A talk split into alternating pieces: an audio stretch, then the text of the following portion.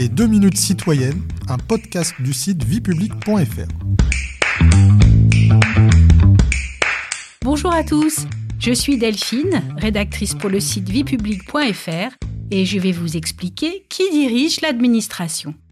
L'administration française n'est pas un bloc unique. Elle comprend l'administration d'État et l'administration territoriale. À leur tête, une autorité publique encadre l'action administrative.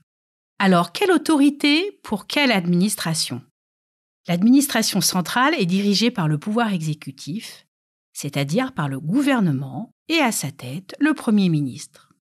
Selon l'article 20 de la Constitution, le gouvernement détermine et conduit la politique de la nation. Il dispose de l'administration. Le Premier ministre, en tant que chef du gouvernement, en est donc le responsable. On dit que l'administration est subordonnée au gouvernement. Elle est tenue d'appliquer les décisions prises par le pouvoir exécutif.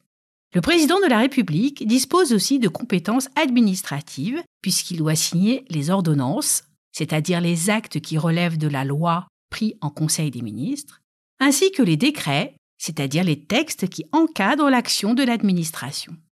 L'administration territoriale, quant à elle, est dirigée par les chefs de l'exécutif local, c'est-à-dire par les élus locaux.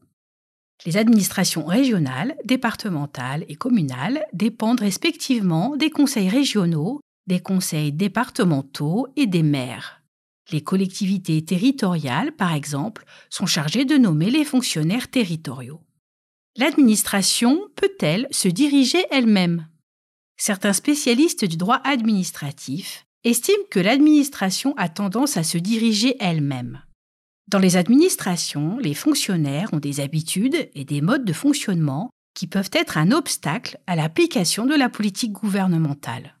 Les ministres choisissent d'ailleurs souvent, comme membres de leur cabinet, des hauts fonctionnaires de leur ministère qui en connaissent parfaitement les rouages et l'esprit.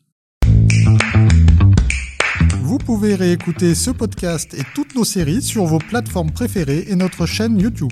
N'hésitez pas à vous y abonner. Et pour en savoir plus, rendez-vous sur notre site internet vie-publique.fr et nos réseaux sociaux. On se retrouve très bientôt. Au revoir à tous.